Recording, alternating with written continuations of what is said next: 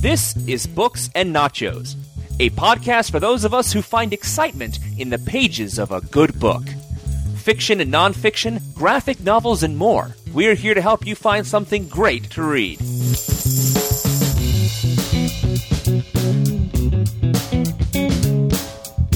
Hello and welcome to Books and Nachos, the Venganza Media podcast about all things in print. I am your host, Stuart in L A, and we are talking about Jaws the Revenge, the book. That's right, the novelization of the horrible nineteen eighty-seven movie. I don't mind spoiling the Now Playing review.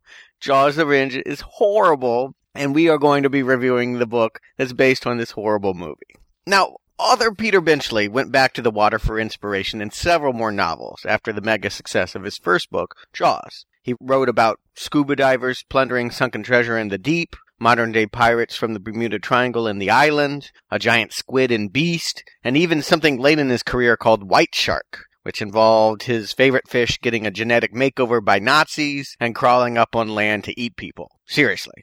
But clearly, Benchley had no problem ripping off Jabberjaws. Why he never returned to Jaws, well, that's anyone's guess. I, I know that he had some hard feelings about the way it popularized shark murder, and he wrote about that later in his career. But he never did write a sequel or was never involved in writing the screenplays of his greatest success. And it's kind of hard to know why. Instead, when it was time to write the sequel novels, Universal Pictures commissioned pulp author Hank Searles to pen the tie-ins. That's Jaws two and Jaws the Revenge. They skipped Jaws three D. I don't know why. Maybe it was a coloring book at SeaWorld.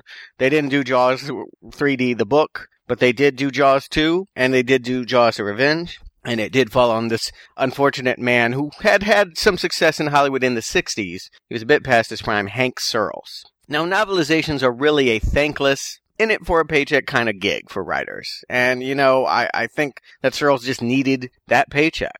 Think about what he's being asked to do. He's taking a story he has no creative control in. He can't change anything that's wrong. He can't fix something that's inherently wrong with the movie. He has to be faithful to what the movie is. He is not watching the movie as he writes it. It's still shooting, so he has to go off a script, which may or may not even be a final draft, and may be being rewritten as we speak, and he has to keep up with all of that. So it's quite a headache. And at the end of the day, all you're really trying to do is not create great literature, but turn the dialogue and the stage directions into decent prose. So consequently, novelizations aren't something that I read a lot. I, I did as a kid to spoil the movie before I could go see them.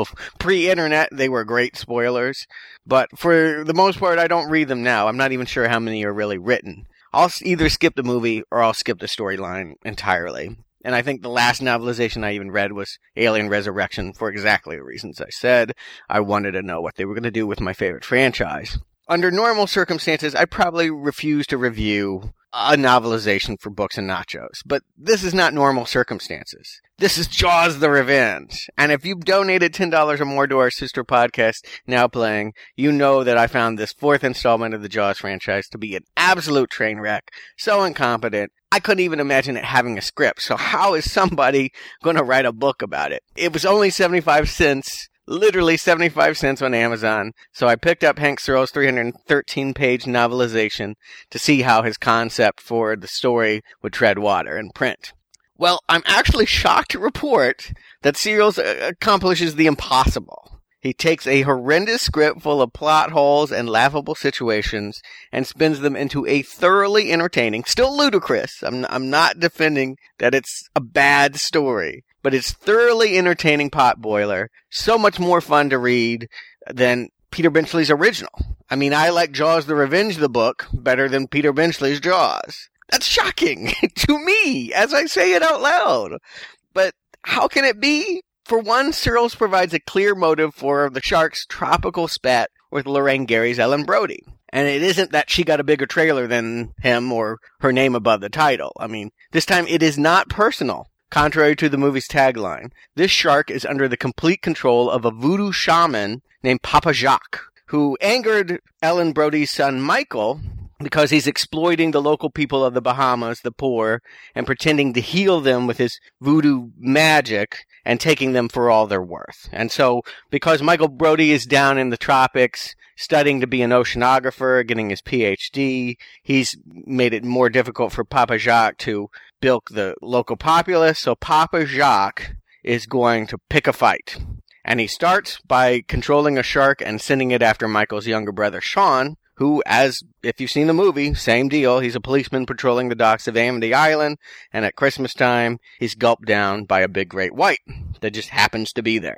And so when Ellen Brody goes to the Bahamas, there's a reason why it follows behind. This is not a smart and vindictive shark that's able to tail her plane.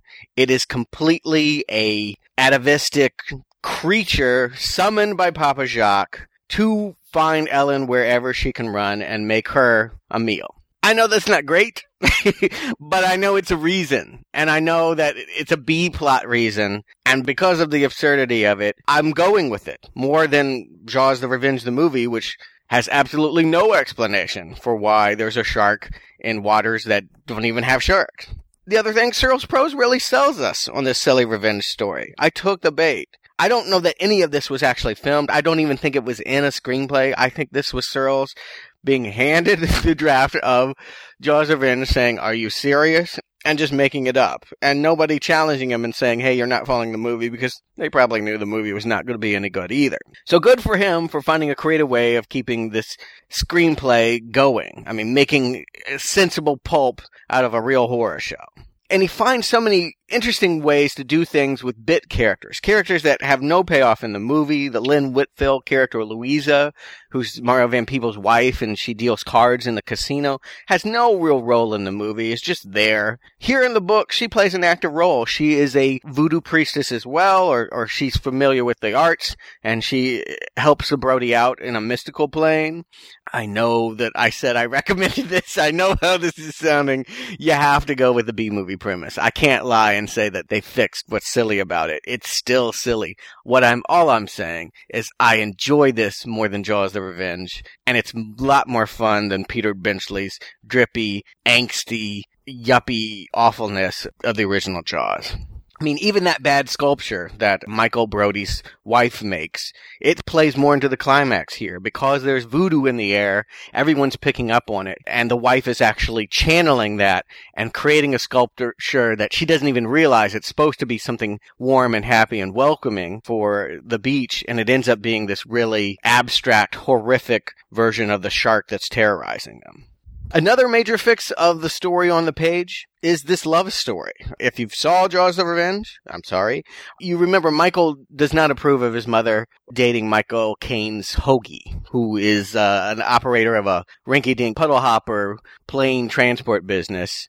And the way it plays in the movie, it's built around some weird Oedipal complex that Michael is just obsessed with his mother and who she's dating. He's more preoccupied when she goes out with Michael Caine than his horny wife who's always hitting on him, and he's just not into her. And so it just... It looks strange. It looks like a real bizarre Oedipal complex. On the page, there's a reason Michael doesn't like Hoagie. Michael knows that Hoagie is mixed up in drug smuggling in the Bahamas. And there's this whole Miami Vice style subplot in which Hoagie is being targeted by uh, the rival drug lords who fear that he's moving in on their business for assassination. So there, believe it or not, there's a cocaine cartel subplot in Jaws the Revenge. Just as ridiculous as a voodoo shark, I know, but also makes it a whole lot more fun, fills up the time when the movie is just laying there like a dead fish. It builds all the way into the climax where, if you remember the movie, they just sort of land the plane and the shark eats it. It's actually a much more involved chase sequence with drug dealers, gunfights, Michael and Hoagie taking kidnap and crashing the plane. There's a heavy named Lomas, and he's actually eaten by the shark, and we're rooting for that. Maybe that is too Miami Vice for a Jaws movie, but then I, I, I guess my thesis here is, isn't the ridiculous far more fun than just no answers at all? Isn't it more fun to go there and be crazy and take this to the realm of something like a Deep Blue Sea or a Sharktopus than it is to pretend to make a serious Jaws film, which is what Jaws Revenge is, if you've heard that podcast, it's very clear to us that they thought that they were making a good one after Jaws three. I say really bad fun B-movie is a lot more entertaining than angsty, ridiculous, didn't know they were making such a horrible movie drama. And since the story has been set adrift so far away from what Spielberg did, I'm just willing to go with it. I'm just willing to say they'll never get back to that. They'll never be able to recreate what Spielberg did with Jaws. So just go grandiose, as as crazy as possible. In the end, I guess I'd be a fool to recommend Jaws the Revenge, the novelization, to anyone. But if you're a fan of Jaws and, and the series, and if you hated the movie as much as I did, or loved to hate it as much as I did, uh, you'll probably be fascinated by this read. It really does open new doors to some of the craziness that is unexplained in the movie. And he took ninety minutes of sheer stupidity and turned it into a semi-coherent, always exciting sea tale. Hank Searles really made this a fun, fun story. And unlike Benchley's downer, these characters are cartoons that hold our sympathies. They're not pill-popping miserables that we don't mind getting eaten by the shark, voodoo or otherwise. Well, that's my review of Jaws the Revenge. Thanks for joining me for this. I hope that you're enjoying Jaws, the series over at Now Playing. I'll be back to do a few more books, I think one-offs this summer, if that's the plan, and I know that Arnie will be stepping up in the next few weeks as well to offer his thoughts on what he's been reading.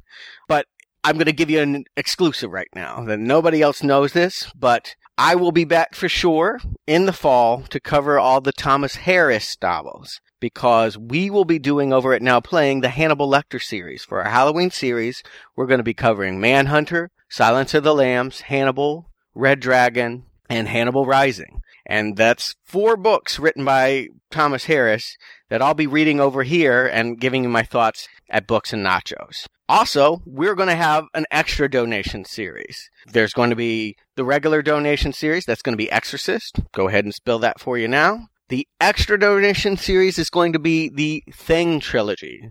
The Thing from Another World, the nineteen fifties classic, John Carpenter's Thing, and the reboot of The Thing that comes out October fourteenth. I'm going to be going back to the original story that was written by John W. Campbell. It's called Who Goes There. That's going to be covered in Books and Nachos as well. So we got a lot of exciting, horrific reads ahead of us, as well as some non-horrific. And I hope that you're able to keep reading and keep joining us. So until then, keep reading. I'll talk to you soon.